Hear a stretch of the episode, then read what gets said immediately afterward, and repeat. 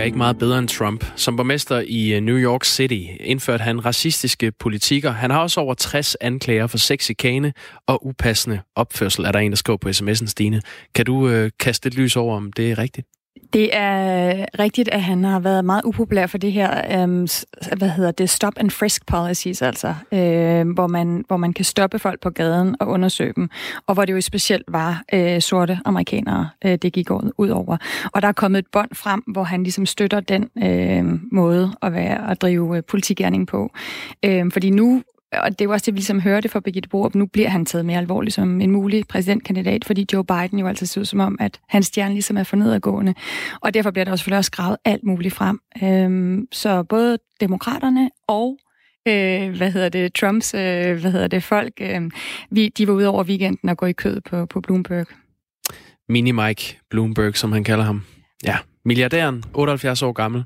Som altså, øh... Ja, og som altså først springer ind i øh, det her valg om, hvem der skal være demokraternes præsidentkandidat til marts, hvor vi har det, der hedder Super Tuesday, hvor der er rigtig mange delstater, der stemmer.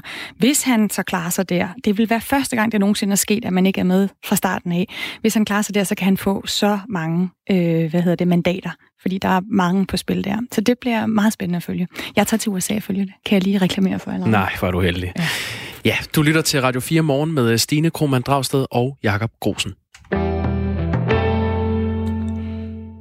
Øhm, er det kriminelt at være hjemløs i dagens Danmark? Øhm, vi har i hvert fald haft en, en hjemløselov med såkaldte mod såkaldte utryghedsskabende lejre i, i tre år. I de år der er der uddelt øh, 550 bøder, det viser tal fra Rigspolitiet. Og målet med loven, det har jo været at begrænse lejre med østeuropæiske øh, hjemløse i og omkring København. Men loven rammer i høj grad også danske hjemløse. Det hørte vi om øh, her lidt tidligere på morgen, hvor vi talte med en af dem. Øhm, og derfor så vil regeringens støttepartier også have lavet den her lov om. Og nu kan vi sige godmorgen til dig, Jeppe Brugs. Godmorgen. Godmorgen. Du er altså retsordfører for øh, Socialdemokratiet. Øhm, dine støttepartier vil have lavet om i, i loven, så den enkelte hjemløse ikke får bøder for at sove sammen på gaden. Vil øh, Socialdemokratiet være med til det? Ja, altså det har vi jo også skrevet i vores øh, forståelsespapir, og allerede øh, inden valget, altså øh, har det været noget, vi også selv har markeret os meget tydeligt på, at, øh, at det skal ikke være ulovligt at være hjemløs. Og, øh, og vi vil ikke have det sådan, at øh, den enkelte hjemløs, der har brug for at sove på gaden, øh, ikke har mulighed for at gøre det. Så prøv lige at forklare mig, Jeppe Brugs, hvad er det præcis, der skal laves om i den her lov? Vi har lavet en lov for år tilbage, som øh, var nødvendigt for at få fjernet nogle af de store lejre, hvor store grupper af hjemløse slår sig ned. Øh, både der permanent øh, lede der og også lede øh, øh, i et område, hvor man så i virkeligheden skabte utryghed, fordi at man ja, slog en permanent lejr op. Og, øh, og derfor så lavede man den her lejr, eller lov, øh, for at kunne bekæmpe de her utryghedsskabende lejre. Og det, der så er behov for, og det vi har skrevet ind i forståelsespapiret, det er, at der er behov for at præcisere, øh, at de her regler, de altså handler om permanente lejre.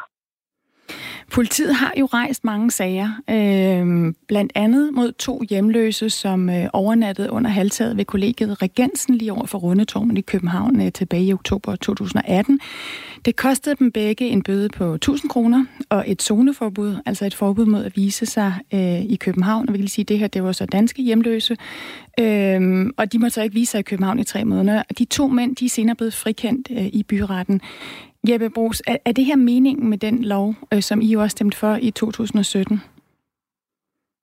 Altså, intentionen med den lov, det er at, øh, at øh, forhindre de her større grupper af hjemløse i at bosætte sig permanent sted og dermed skabe et utryghedsskabende lejr. Den lov, den har virket, fordi vi har set andelen af de her øh, store lejre være faldende, siden vi indførte den lovgivning.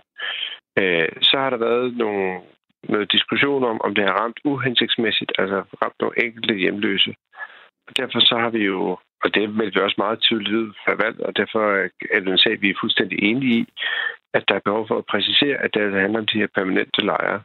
Så jeg vil gerne sige, at loven har virket, øh, men det har ikke været meningen, at, øh, at det skal ramme den enkelte hjemløse, der har behov for at overnatte på gaden.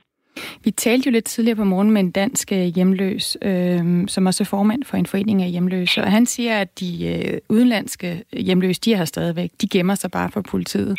Øh, hvordan kan du øh, vide, at den her lov, den har hjulpet? Jamen, vi kan jo se, at, øh, at de her større lejre, andelen af dem, de har været faldende. Og så er der, så er der en debat om, hvor er de så henne, men, men, øh, men, men det er bestemt øh, øh, sådan, at vi kan se, at, at andelen af de her sådan, utryghedsskabende lejre, de er, de er faldet, øh, og dermed også øh, de øh, altså ja, dermed har loven haft den effekt. Ikke? Øh, og så, så er det rigtigt, så er der en debat med de nogle organisationer hvor er de hjemløse så henne, men den, den har meget bekendt altid været der i forhold til, hvad gør vi for at hjælpe folk, der, der er hjemløse. Du siger, at de her utryghedsskabende lejre, de er, at de er faldende, eller de er væk i dag.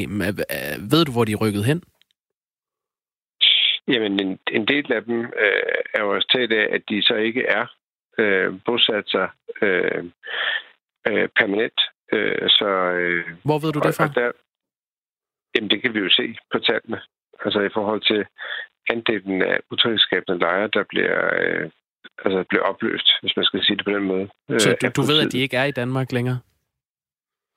Nej, det jeg siger, det er, jeg kan se i hvert fald, at der ikke bor store grupper af hjemløse i permanente lejre, og det er jo sådan set det, der var meningen med loven. Øh, vi, og nu spørger du Danmark. Altså, vi, det er jo helt tydeligt, at vi kan ikke diskriminere med lovgivning på, på baggrund af nationalitet.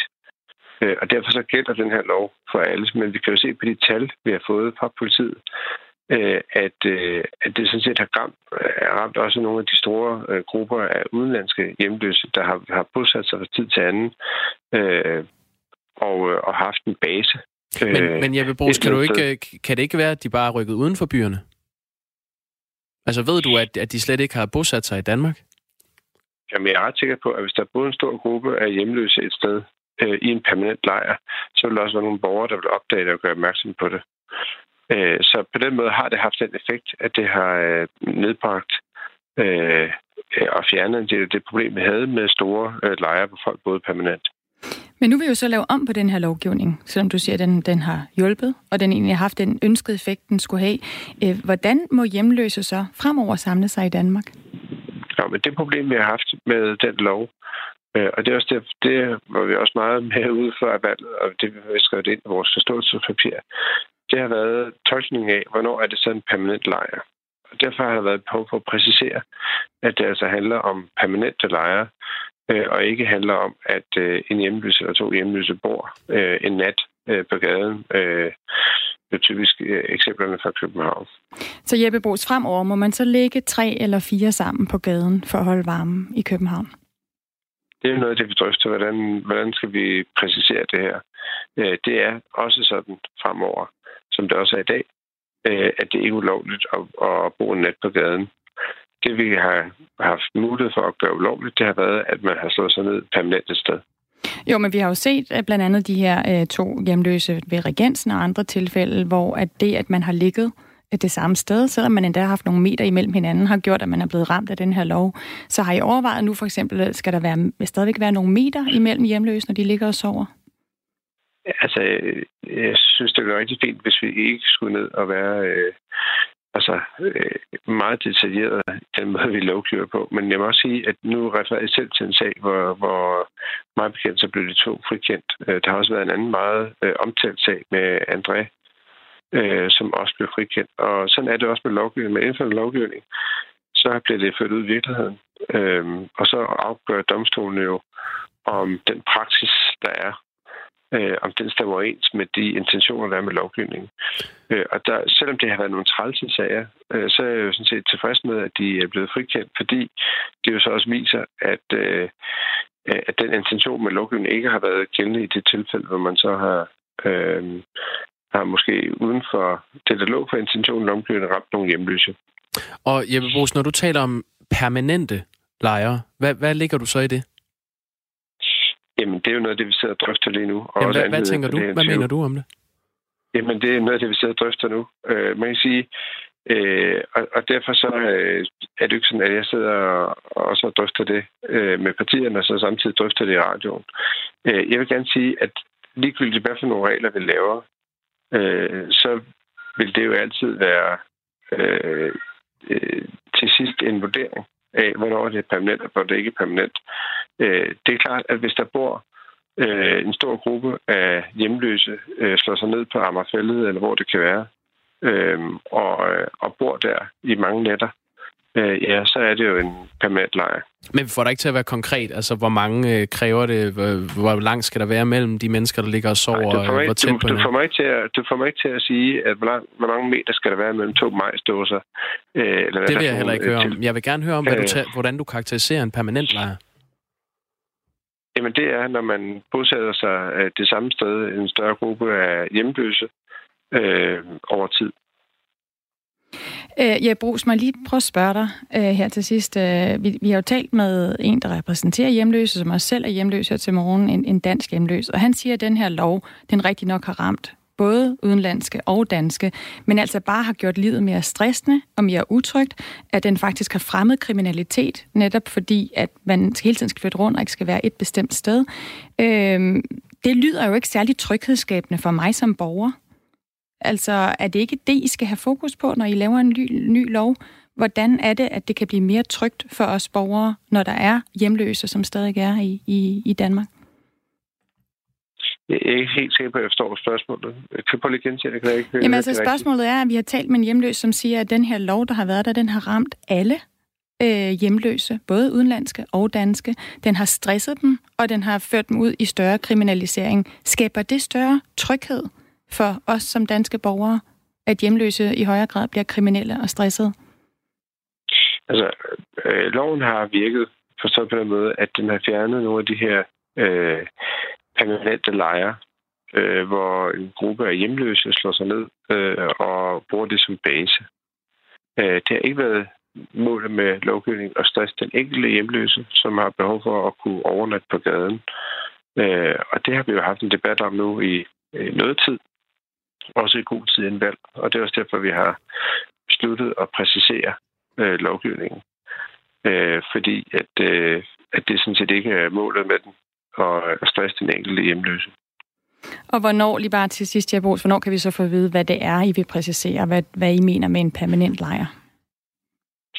Det sidder vi og drøfter øh, partierne imellem lige nu. Så øh, når vi er færdige med det på et tidspunkt, så, øh, så skal vi nok med det ud. Øh, det sagde Jeppe Bos, retsordfører for Socialdemokratiet. Øh, tak fordi du var med. Selv tak.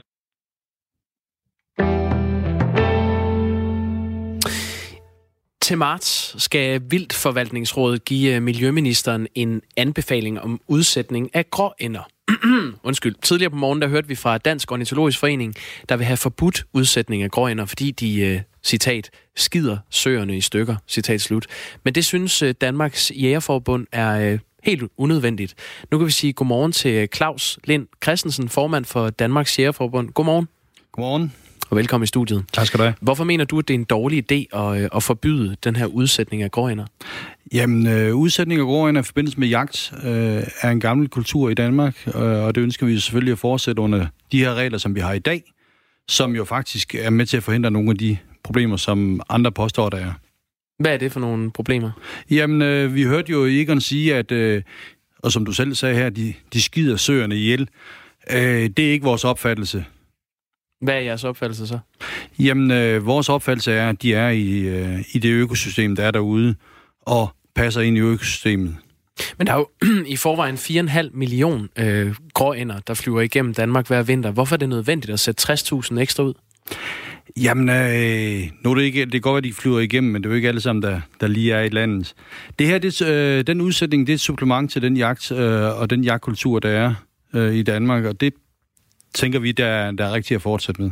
Og Claus Lind Christensen, det var da utroligt, en tus i halsen. Prøv lige, prøv lige at være øh, sådan konkret for lytterne. Hvad er det for en jagtkultur, vi har lige nu med de her gråænder? Jamen, øh, det, for det første er det ikke lige nu. Øh, en kultur er noget, der har stået på i mange, mange år.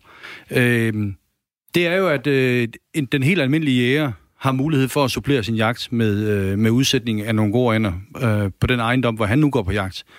Øh, har man en sø, så er der helt klare regler for, hvor mange øh, der må sættes ud. Og øh, det er jo det, som man gør, og det er jo ikke usædvanligt. Altså, så sætter man måske 30, 40, 50 ender ud på sin ejendom. øh, som et supplement til den jagt, der er der.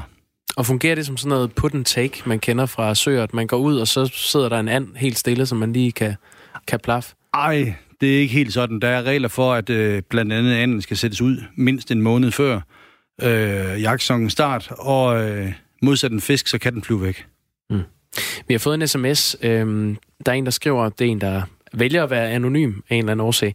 Jeg er jæger, og jeg mener, det er tid til at kigge jagten i Danmark igennem med etiske briller. Jeg vil ikke deltage i jagt på udsatte ender længere, og er sikker på, at det hurtigt blev forbudt, hvis befolkningen virkelig kunne se det. Der er ingen udfordring i denne jagtform. Hvad, hvad siger du til sådan et synspunkt? Blandt jæger der er selvfølgelig mange holdninger. Det er ligesom der er i blandt uh, hele befolkningen. Ser man på, hvem jægerne er i dagens Danmark, så er det et meget stort udsnit af dansk, øh, den danske befolkning, og der respekterer jeg selvfølgelig, at der er forskellige holdninger. Mm. Men øh, kan du se synspunktet, at det er en uetisk form for, for jagt? Det har jeg svært ved. Hvis vi nu taler, vender tilbage til de her 4,5 millioner grønner, der, der faktisk flyver gennem Danmark hver vinter, så prøv at beskrive, hvorfor det er nødvendigt at udsætte de her ekstra grønner til, til jagt på, på godser. Øh, nu er det jo ikke bare på godser, de bliver sat ud. Men det er det blandt andet. Det er det blandt andet, men mm. ser man på statistikkerne, så er det faktisk fordelt over mange ejendomme, og der er en hel del ender, som bliver udsat i meget små flokke, og igen, så er vi egentlig der bare derhen og sige, jamen det er der, hvor man supplerer sin jagt øh, med nogle få ender, som er i de søer, hvor man går på jagt. Hvorfor har man behov for at supplere sin jagt? Jamen, øh, det giver mulighed for at, nogle, at få lidt ekstra gråænder med hjem øh, fra jagten, og som den gode ressource, som gråanden også er. Tror du, at I kommer til at blive enige med Ornitologisk Forening om en uh, anbefaling til Miljøministeren uh, om det her? Altså, tro, det, uh, det er svært. Men jeg ved, hvordan uh, jeg går ind til uh, de her drøftelser, fordi uh, nu drøftelserne har stået på noget tid.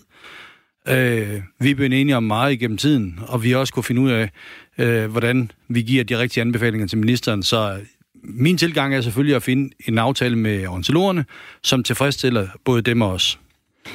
Øh, Claus Inde Christensen, ornitologerne, de er jo glade for fugle. Øhm, det er vi også. Ja, det er I også. Så der kan I jo finde fælles fodslag. Bider det slet ikke på dig, når de går ud og siger, at de er bekymrede for miljøet? Det gør det bestemt, og det er også derfor, vi øh, er meget klar i spyttet over for, for jægerne.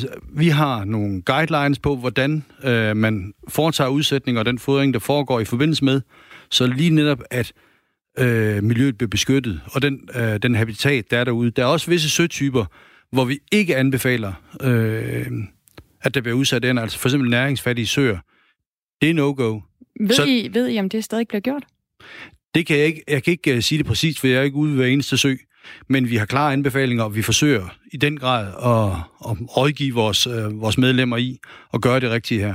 Jeg forstår bare stadigvæk ikke 4,5 millioner gråænder flyver over Danmark.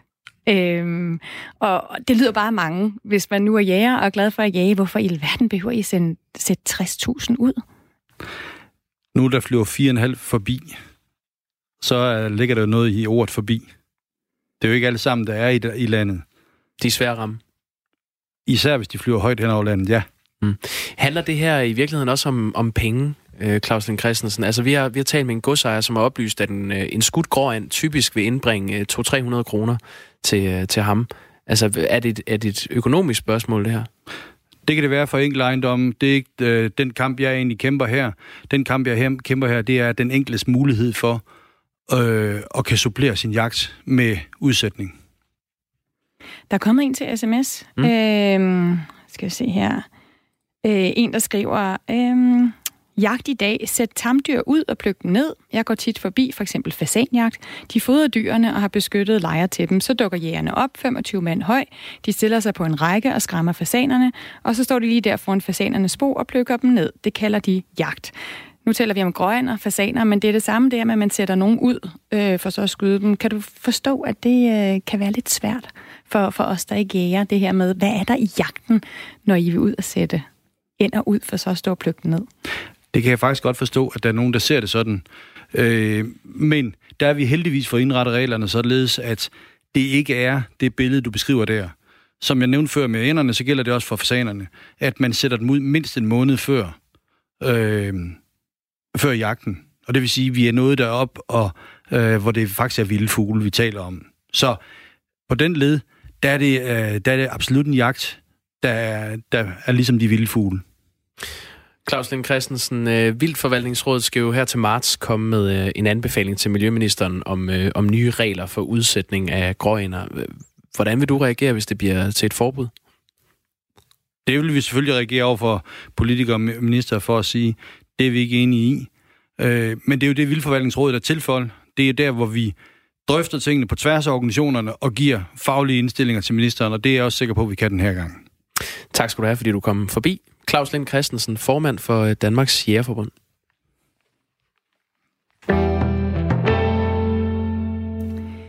Lige nu der er to øh, fly fulde af amerikanere på vej fra Japan til øh, USA. Øhm, de har hentet, de her fly, de har hentet amerikanske statsborgere, der har været ombord på det her krydstogsskib Diamond Princess, som vi har fulgt lidt også her på Radio 4 Morgen. Ja. Det er altså der, hvor flere tusind passagerer har været i karantæne øh, i forbindelse med et udbrud af, af coronavirus på skibet. Så har de japanske myndigheder som har sagt, I kan ikke komme, altså I må godt lægge til her, I kan ikke komme i land, I skal være i karantæne på det her skib. Men øh, amerikanerne, de har altså hentet deres borgere hjem. Øh, en af dem, Spencer Ferenberger, han, øh, han har været fanget på skibet, og han har lavet en øh, lyddagbog. Prøv lige at høre her. I will be one of the evacuees leaving this evening, and my cabin mate has done the same. The other two people that we're traveling with, unfortunately, do not have the same opportunity. We are very excited about leaving. We're not nearly as excited about having to do another 14 day quarantine in the US. But at, at the end of the day, I am very eager to get off the ship and get back home. Ja, han er meget ivrig efter at komme af det her skib. Det vil han meget gerne. Og komme hjem igen. Det er altså et lydklip, som vi har fra, fra BBC. Øhm, og han siger jo altså her, at øh, han er glad for at kunne forlade skibet, men han har rejst med to, der jo ikke kan. Og det er jo fordi, der er der har været i alt 3.700 mennesker med mange forskellige nationaliteter ombord på det her krydstogsskib. Og lige nu er det jo altså kun amerikanerne, der er ved at evakuere deres borgere. Så mm. britterne for eksempel, de sidder stadig tilbage. Øh, inderne, de sidder tilbage, øh, og så videre. Jeg hørte i går, at øh, det her coronavirus, det kan jo smitte inden for to meters afstand. Hvis vi to, vi kan afsløre, at vi står måske halvanden meter fra hinanden. Ja. Vi Hvis en også havde øh, coronavirus, så kunne vi smitte hinanden bare ved at tale sammen. Ja, jeg synes også, du hostede lidt lige før. Ja, det var en tus i halsen. Ja, det var en tus i halsen. Du har ikke bevist noget. Nej, men altså, der er faktisk nogle af de amerikanere, der har været på skibet, der er blevet smittet. 40 øh, af, af de her amerikanere, altså alle blev testet, inden de fik lov til at gå, og 40 af dem er faktisk smittet. Så de bliver i Japan øh, og bliver indlagt på, på et hospital der. Øh, og så er der faktisk også nogle amerikanere, Jakob, som har valgt at blive på skibet, selvom de kunne rejse hjem. Nå, ja. er det på grund af de fine forhold, eller hvorfor? Ja, ja, det kan jo også være. Altså, vi har jo hørt, at de har prøvet at lave underholdning for dem med vandski uden for vinduerne, og sådan lidt øh, Hawaii-musik og så videre. Men jeg, nej, jeg tror, det er fordi, at øh, dem, der tager hjem, nogle af de her to fly, de skal jo altså ikke hjem og hygge sig i USA med deres familier. De skal faktisk til Kalifornien på en militærbase, hvor de så skal sidde igen i karantæne i 14 dage. Og de er jo altså midt i en karantæneperiode der på skibet, så der er nogen, der simpelthen har valgt at sige, jeg gider ikke endnu en karantæneomgang. Jeg satser og håber, jeg ikke bliver smittet på det her skib, hvor der, er jo altså, hvor der er meget tætte forhold. Det er jo egentlig lidt specielt, at man selv kan vælge det. Ja. Kunne man øh, synes. Ja. Altså, at du selv kan vælge, vil du i karantæne 14 dage på en militærbase, eller vil du bare ud i friheden? Ja. Hvad, hvad vil du helst? Oh. Altså, så kan du selvfølgelig blive sikker på, at du ikke er syg, men hvis du begynder at få symptomer, så går man vel til lægen alligevel. Jeg tror simpelthen også, jeg vil tage tilbage. Øhm, fordi hvad, hvad sker der, hvis den her smitte, som den har gjort, jo breder sig på det her skib? Lad de dem faktisk gå her om nogle dage, når den første karantæne øh, sådan, periode er overstået? Ja. Det vil jeg simpelthen være i tvivl om. Ja. Øh, men det, der selvfølgelig har skabt det her, det er, at der er skabt pres fra britter og fra kanadier og andre om, at de også vil ud af det her skib. Så det bliver spændende at følge, fordi det er jo lidt ligesom sådan en, en mini-udgave af, hvad der sker i Wuhan øh, hvor vi også har kinesere, der er lukket inde. Her kan vi bare bedre følge med, fordi de her øh, øh, krydstogt-turister, de kan streame ud og fortælle os i lyddagbøger, hvad der foregår. Og så kan det være, at buffeten er lidt bedre, og der er lidt mere show uden for vinduerne. Det er der nok. Øh, men altså, ja, øh, en opdatering lige på, hvad der sker på Diamond Princess, hvor amerikanerne nu altså nu er sluppet ud af det her krydstogsskib. Fra Diamond Princess til Diamond Princess, Dagmar Eben Østergaard med et nyhedsoverblik. Klokken er nu blevet halv otte.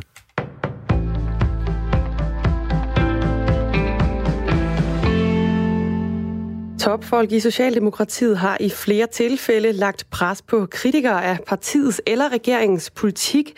Det skriver Berlingske, der i alt har fire eksempler på situationer, hvor partiet både før og efter folketingsvalget har forsøgt at påvirke offentlige stemmer.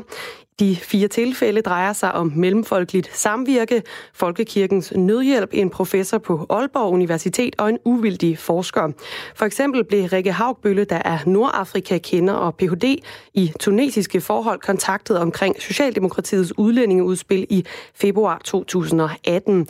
Hun havde udtalt sig kritisk til flere medier om partiets forslag om et modtagscenter for asylansøgere i udlandet. Haugbølle blev efterfølgende kontaktet af flere med tilknytning tilknytning til Socialdemokratiet, herunder den daværende pressechef for partiet og nuværende særlig rådgiver for finansminister Nikolaj Vammen.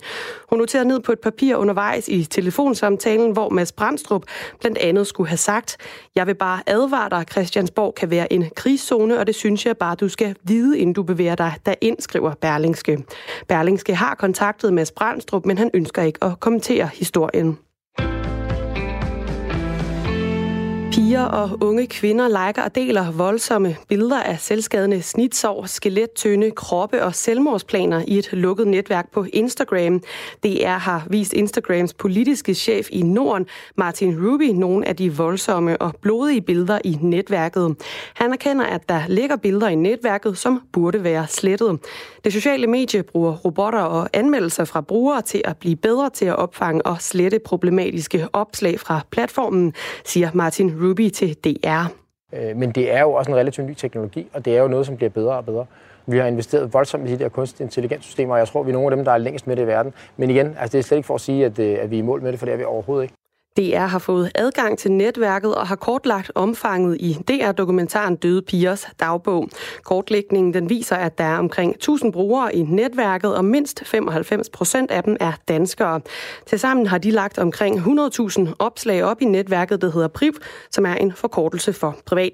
Mindst syv unge piger i netværket er døde af selvmord, oplyser flere brugere til Danmarks Radio. Regeringen indfører et midlertidigt stop for fusioner mellem uddannelsesinstitutioner.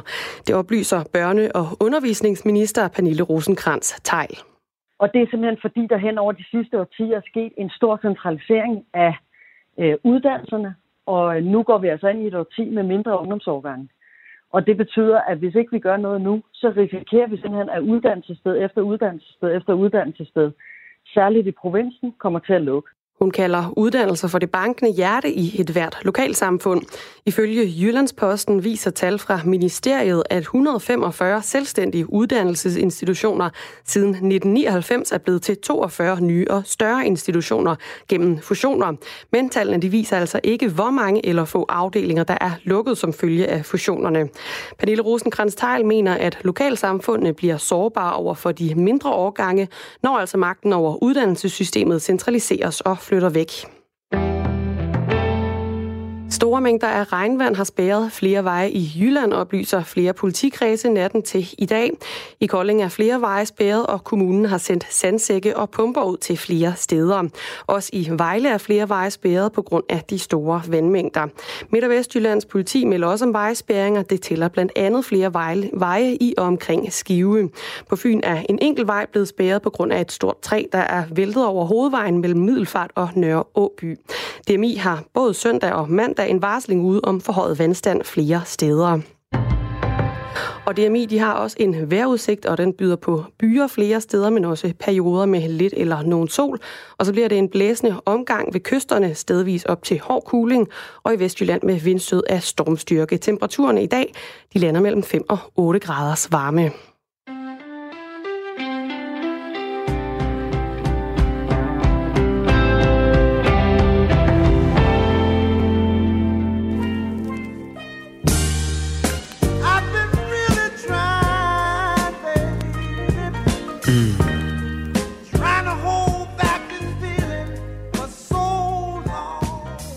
Nu stiger graderne her i studiet, Stine.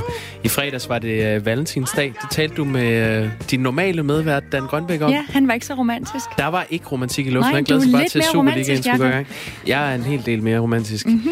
Øhm, og der var nok kærlighed øh, i luften en hel del steder rundt i verden, tænker jeg. Et af dem, det var i den øh, skotske avis The National, hvor man kunne læse, at Danes make Valentine's Day proposal to Scots. Danskere kommer med valentins forslag til skotterne. Øh, det var Radio 4's EU-program Lobbyland, der havde skrevet et læserbrev til avisen, hvor de inviterede de Brexit-udmattede skotter til at blive en del af Skandinavien. Og det her forslag, det affødte adskillige avisartikler, flere hundrede delinger og en lang række begejstrede kommentarer fra skotter, heriblandt også øh, skotske politikere. Og en af dem, øh, det er Douglas Chapman. Han er medlem af det britiske underhus for det skotske nationalistparti SNP. Og øh, nu har vi med ham med på Radio 4 øh, morgen. Good morning. Good morning. How Good are you? morning. How are you, Douglas Chapman, directly from Scotland? Yep. How was this proposal uh, received in Scotland? Well, I think it's gone down very, very well. Uh, we're we're in a a very strange position in Scotland at the moment because uh, we don't want to leave the EU, but uh, we've been taken out by the UK, and uh, sixty-two percent of people in Scotland wanted to stay in the EU, and we feel we've been taken out of the EU without our our, our say so. So any friends that we can find across Europe, and the, the Danes have been uh, first to first to put their hands up to say, you know, we want we we'd like Scotland to, to be our friends. Uh, you know, it's been fantastic. So, Mr. Chapman, I'm just going to translate for our Danish listeners here. Um, så det, som, som uh, Douglas Chapman uh, siger, som altså er medlem af det britiske underhus, det er, at, um, at uh, det her forslag, det uh, om, at, uh, at nu kan man altså blive en del af, af Skandinavien i stedet for, for at også kunne blive i EU, at det er blevet modtaget rigtig godt. Ja. Um, uh, fordi, og problemet er jo, at der er et flertal, siger han, af skotter, som ikke vil ud af EU. Um, og derfor så er de rigtig glade for, at Danmark på den her måde har rækket hånden frem. Um, Uh, Mr. Chapman, um, what would be so great about uh, being part of Scandinavia? Uh, well, I think uh, the values and the sense of uh, decency and humanitarianism that we, we see in your care for the environment, uh, you know, these are the things that we uh, hold dear in Scotland as well. And some of the time we feel more Scandinavian than we do uh, we do British, um, but for certainly for some of us anyway. So I think in the future uh, that would be a, a, very good way to look um, at the rest of Europe is through more Scandinavian eyes rather than than uh, how we're seeing things at the moment. Så det, som Douglas Chapman siger her, det er altså, at øh, han synes godt, at, at, at, at skotterne vil til at kigge lidt mere skandinavisk med skandinaviske briller øh, på, på verden, i stedet for den måde, britterne ser på det på. Han kan godt lide vores danske værdier. Øh, han siger, at vi er decent, altså vi er øh, ordentlige. Øh, det, det der er måske nogen, der vil stille spørgsmålstegn ved, men det er jo meget øh, dejligt at få den ros. Og så er det her med også, at vi går ind for øh, at gøre noget for miljøet. Øh, det, kan, det, det synes han, det passer godt til skotterne. Vi kunne lige sige, at Douglas Chapman, han skrev til Radio 4, Thank you for your kind invitation, which I am sure many Scots would love to take up. On St. Valentine's Day, all I can say is, it's a date. Altså, tak for jeres venlige indbydelse, som jeg er sikker på, at mange skotter vil elske at tage imod. Og det var så i fredags, han skrev, at øh, vi har en date. Um, oh, uh, Mr. Chapman, uh, if this were to happen, what would Scotland be able to contribute with to us in Scandinavia? Uh, well, I, I think uh, we would be good, trustworthy partners uh, for the countries like Denmark and Norway and uh, other, other Scandinavian countries. Uh, we've got strong links already with uh, with Iceland and the Faroes, and uh, you know we, we we feel there's a synergy between uh, all these countries, and perhaps we could be supporting some of the Danish initi- initiatives in the United Nations or within the Arctic Circle. Again, the Arctic is very very important to Scotland. Uh, and there's a whole range of things across defence and security as well uh, that we think we could be helping Denmark and uh, other Scandinavian countries uh, along the way to, to enhance uh, our own national security, uh, but working together on that in the future. Så øh, jeg spurgte altså lige Douglas øh, Chapman her, hvad kan Skotland øh, bidrage øh, til os, hvis vi nu gerne vil øh, lade dem være med her i Skandinavien? Og han siger altså, at, øh, at øh, de partnere, der er til at stole på, det er jo vigtigt, hvis man øh, ligesom indgår et forhold, øh, som, øh, som det her, der, der er lagt op til her, at øh, det kan blive nogle stærke bånd, at, at, at man allerede har gode forhold til Færøerne og Island, øh, så der kan blive en så god synergi, mener han der. Og, og også helt konkret, så siger han, at vi kan jo for eksempel støtte danske initiativer i, i FN. Øhm, han peger også på noget andet, som vi jo går meget op i her i Danmark i øjeblikket. Hvad sker der i, i, øhm, i Arktis øh, af hele det her sikkerhedspolitiske spørgsmål om Grønland og Kina og Rusland og USA? Der siger han, at der øh, har skotterne jo de samme interesser som Danmark, så han kan, de kan simpelthen gå ind og hjælpe os der på sikkerhedspolitikken. Men det er jo ikke noget nyt, at Skotland er interesseret i, øh, i Skandinavien. Altså, er Brexit ikke bare en god anledning for, for skotterne til at Vil du ikke spørge uh, Mr. Chapman om det? Jamen, jeg synes, du, øh, du kører uh, det så fint. Mr. Douglas uh, Chapman, we have another question here for you. Is is this interest okay. you have in, in Scandinavia, is it really because you have warm feeling for us because of Valentine's Day, or is it just because of Brexit that you are now kind of looking to another side? Uh, uh, well, I would say that I, I visited uh, Denmark when I was 12 years old, uh, which is a long, long time ago. And I can tell you uh, at that time it was love at first sight. And, you know, I, I, think there's a, a, a genuine um, as I said, a, a, genuine understanding and a genuine sense of the, having the same values as people in Denmark and, and other other Scandinavian countries. There's no doubt about that, and uh, you know I think it, it was a um, you know obviously Brexit has uh, made us focus more intently on um, you know who our, who our best friends are, and uh, you know, I think that that would be a, a good way forward. Um, Brexit is part of the mix, but it's certainly not the only reason. And I, I only think that Brexit has made people think a bit more about, uh, you know, the kind of countries that you you want to be uh, friendly with, and uh, you know, I think this this has been a, a good opportunity for Scotland to reevaluate um, where we are with our, our closest friends and neighbours. Altså, Dr. Chapman, han siger her, at øh, jeg spurgte ham, at det ikke bare på grund af Brexit, at de nu pludselig kigger med varme blikke over mod Danmark og Skandinavien. Ja. Og han siger, at nej, det har simpelthen været kærlighed ved første blik for ham. Første gang han var i Danmark, der kunne han bare godt lide landet. Og ja, selvfølgelig handler det lidt om, om Brexit, men øh, det handler altså om, at den her afstemning, siger han, den har fået dem til i Skotland at reevaluere, øh, hvad, hvor er det egentlig deres bedste venner er.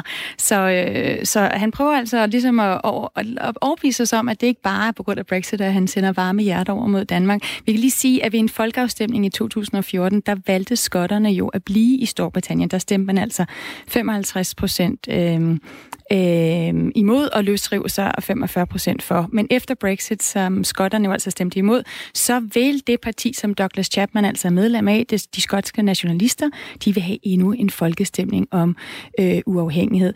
Øh, uh, Mr. Douglas Chapman, I'm, I'm talking about this question about independence, right? Because that's really what you think you you want. You already had one referendum back in 2014 where a majority did not vote for independence. Now your party wants another one. Um, is it even possible, what we're talking about here, getting a referendum? Absolutely, and uh, you know we are we are keen to push ahead and uh, have the question asked again because in 2014 the people who wanted us to stay in the UK they said that uh, if you want one of the big things about staying in the UK is you would be a member of the EU, and a lot, a lot of people in Scotland voted on that uh, on that premise, um, you know, on that on that belief. So now we are, you know, a few years on from that now, and obviously the the situation has changed dramatically.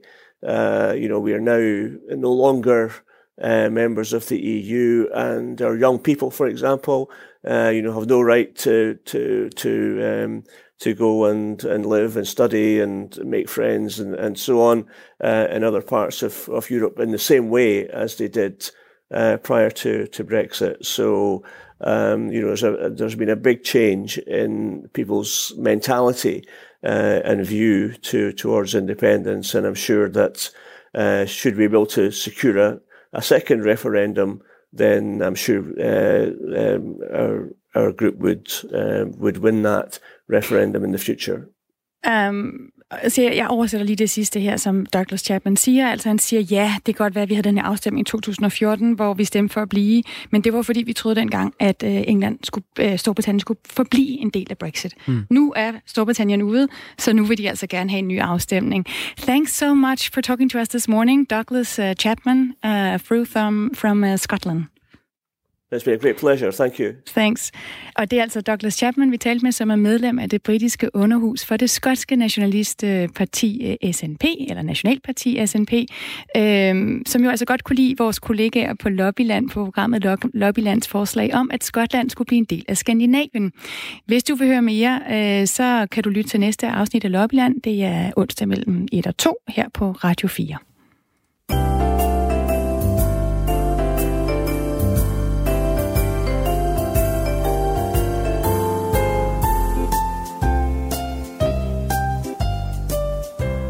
Så skal vi lige markere en rund fødselsdag, Stine.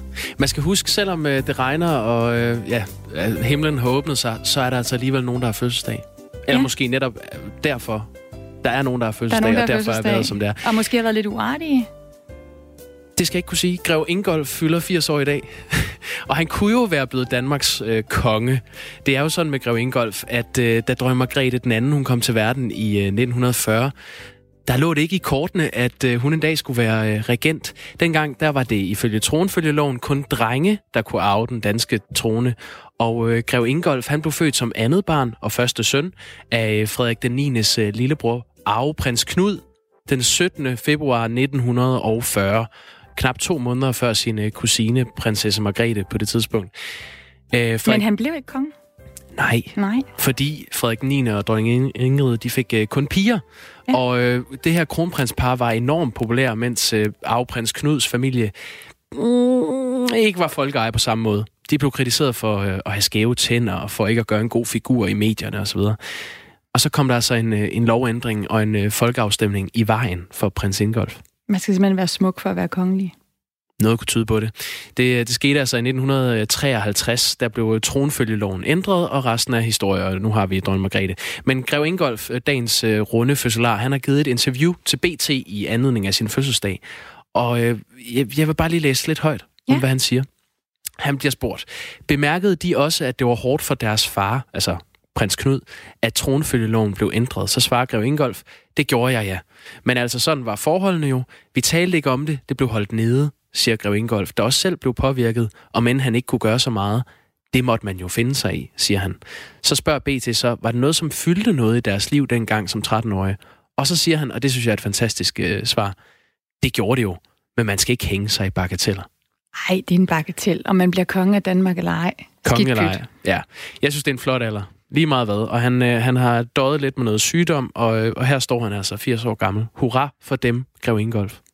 Jo, jo, hurra. Men jeg vil stadigvæk også godt sige, Ingolf, næste år må du opføre dig lidt bedre. Jeg er simpelthen træt af det her regnvejr. Nu siger du, det er Grev Ingolfs skyld. Det er ikke sikkert. Nå? Der er også andre fødselsdager i dag. Ja. Paris Hilton har fødselsdag i dag.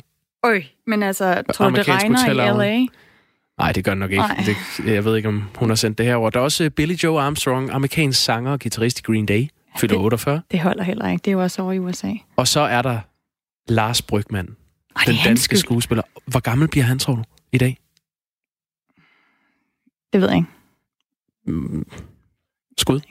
I midt i 50'erne. 63? Ja. Han fylder 63? Ja, det er du helt overrasket over. Ja, jeg synes, han holder sig flot. Ja. Ligesom Men øh, tillykke til Lars Brugman, som øh, Jakob Brusen her synes øh, holder sig flot. Det kunne være, at han kunne være blevet kongelig nu, når vi ved, at man simpelthen skulle have set godt ud. Han har potentialet. Tillykke til alle.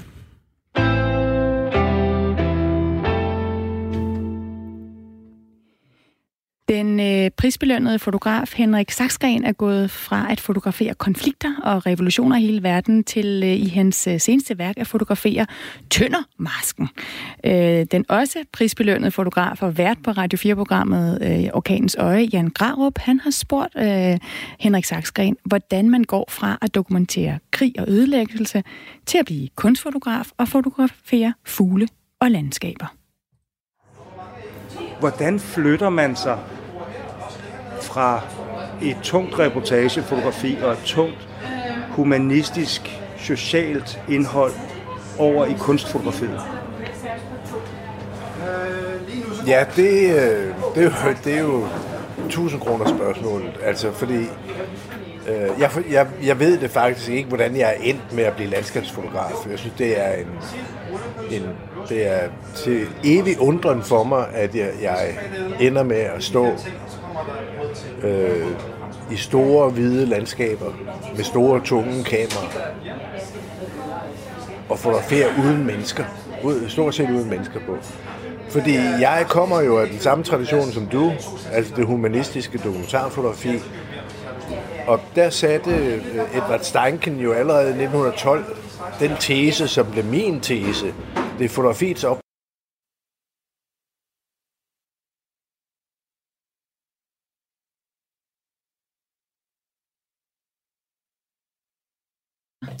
Vi skal beklage, at uh, der røg lyden lige fra Jan Graup. Øh, Stine, skal vi ikke, uh, vi er næsten nødt til at, at høre det igen. Jeg prøver lige at se, om uh, vi kan sætte det i gang igen lige et øjeblik her. Der er mus i maskineriet. Ja. Hvordan flytter man sig fra et tungt reportagefotografi og et tungt humanistisk, socialt indhold over i kunstfotografiet? Ja, det, øh, det, er jo, det er jo 1000 kroner spørgsmålet. Altså, fordi øh, jeg, jeg, jeg ved det faktisk ikke, hvordan jeg er endt med at blive landskabsfotograf. Jeg synes, det er en, en det er til evig undren for mig, at jeg, jeg ender med at stå øh, i store, hvide landskaber med store, tunge kameraer og fotografere uden mennesker. Ud, stort set uden mennesker på. Fordi jeg kommer jo af den samme tradition som du, altså det humanistiske dokumentarfotografi. Og der satte øh, Edward Steinken jo allerede i 1912 den tese, som blev min tese. Det er fotografiets opgave at forklare mennesket for mennesket og hjælpe det til selverkendelse. Det var hans tese fra 1912, og den gjorde jeg til min. Og jeg har jo arbejdet inden for det samme felt, som du arbejder i mange, mange år. Altså, jeg øh, har været øh, på Vestbreden og i Gaza, altså 16 gange. Jeg har dækket revolutionen i Nicaragua, jeg har været der 15 gange. Jeg har og lavet bøger og udstillinger derfra. Lavet bøger og udstillinger derfra. Øh, men hvis, hvis jeg skal sige, hvis jeg skal, hvis jeg skal finde det punkt, hvor skiftet for alvor skete, så var det efter jeg havde afsluttet en, en bog, hvor jeg havde brugt alt, hvad jeg havde af kapacitet. Altså bogen om pigerne ind på markedet i Nicaragua, som kom på det amerikanske forlag Aperture med titlen Solomon's House, hvor Gyldendal også udgav en dansk øh, udgave, der hed Land uden fædre. Der havde jeg øh, jeg tror på 12 eller 14 rejser, udsat mig for det mest strapasserende, man overhovedet kunne. Altså gå rundt på et møgbeskidt marked, et af de mest kriminelle steder i hele Latinamerika. Også om natten øh, blev en advaret af alle, der gik forbi, der talte engelsk, der sagde, at du kan ikke være her. Jeg havde haft øh, tyndskid og diarré, og jeg havde, altså, det var, det er, det er noget af det hårdeste, jeg nogensinde har lavet. Ikke? Men det var meget vigtigt for mig at lave, fordi jeg havde jo oplevet den opblomstring, der skete efter 79, efter revolutionen, hvor det nye styre øh, havde som målsætning at skabe øh, sundhed og uddannelse for de fattige. Ikke? Og det var jo den fineste intention, du kan have i det der øh, i det der latinamerikanske område, hvor, hvor alt ellers er korrupt og, og, øh, og utåligt, og, og hvor, hvor fattigdommen er så skrigende, øh, at der lige kom et lille land som Nicaragua, som, som tog det på sig og sagde, vi vil vende, vi vil vende bøtten 180 grader, og så vil vi prioritere og, og, og skabe bedre forhold for de fattige. Ikke? Det formåede USA, med lidt hjælp selvfølgelig fra øh, de der mere korrupte elementer, der var i den sandinistiske regering, men, men Men jeg vil sige, at det primært var takket være USA's indsats, øh, at kontrarevolutionære styrker væltede øh, revolutionen. Og det, øh, det medførte, at da en ny højre regering tog over, der lukkede alle, jeg siger alle sociale tiltag, alle børnehjem, alle børneinstitutioner, alle sundhedsklinikker, alt hvad der overhovedet havde haft betydning for den fattige del af Nicaraguas befolkning, det blev lukket overnight. Og alle de der stakkels forældreløse børn, som havde boet på de der ret primitive institutioner, skulle pludselig bo på gaden. Drengene og de unge fyre, de vidste nok, hvordan de skulle overleve. Det gjorde de på den der klassiske øh, latinamerikanske måde. Hvis du er fattig, øh, men, men har, har, har et våben, så kan, du, så kan du komme langt med røverier, ikke? Men pigerne, hvad skulle de stakkels piger, hvad skulle de overleve på? De havde kun én ressource, og det var deres krop.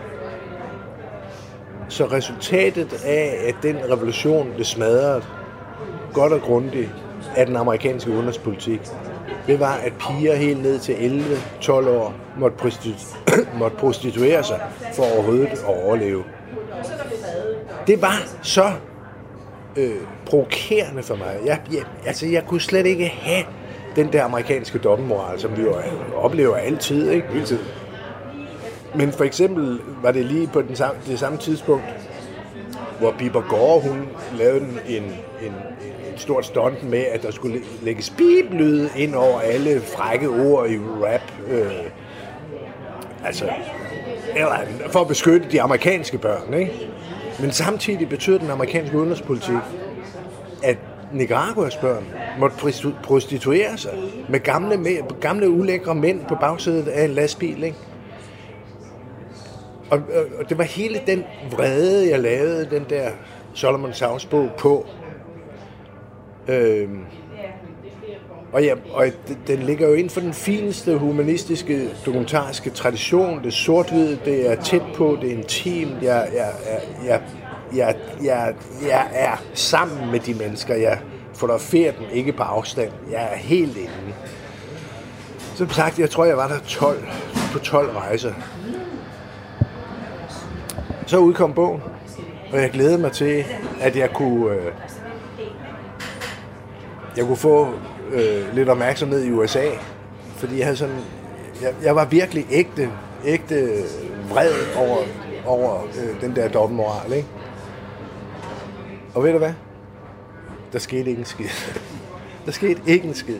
Den blev anmeldt i et par kunstmagasiner, øh, og det var det. Det var, det var, det var næsten ubærligt for mig. Sådan sagde altså Henrik Saksgren, som øh, vært på Orkanens Øje. Jan Grarup øh, havde talt med, og øh, det hele det program det bliver sendt her på Radio 4 hver mandag mellem 1 og 2, så du kan høre resten af samtalen med Henrik Saksgren senere i dag. Og det er jo sådan her på Radio 4, at øh, hvis man har noget at byde ind med på de forskellige historier, så kan man skrive ind på 1424, øh, begynde sin besked med R4 mellemrum, og så sin kommentar. Og det er der en, der har gjort på den her historie om øh, Vildforvaltningsrådet, som til marts skal mødes, og så skal de give Miljøministeren en anbefaling om udsætning af gråænder, som og bliver sat ud til, til jagt. De er meget uenige. Dansk ja. Ornitologisk Forening vil have forbudt det. De mener, at øh, de her gråænder, citat, skider søerne i stykker. Dansk, øh, Danmarks øh, Jægerforbund mener, det er unødvendigt nødvendigt med et forbud. Ikke overraskende. Vi har fået en sms. Bliver det til vildfugle på en måned? Står der. Det er fordi øh, Claus Lind Christensen fra Danmarks Jægerforbund sagde, at de får en måned ude i, øh, i naturen, før man må plaffe dem ned. Jeg er ikke biolog, men den forklaring æder jeg ikke. Jeg bør kun, øh, jagt bør kun være for at regulere bestanden. Det bør ikke være en sport at skyde levende væsener. Det er Steve, der har skrevet ind. Og det kan du også skrive 1424. Start din besked med R4. Og imens du skriver, så kan du lytte godt efter. Nu er der nyheder klokken 8.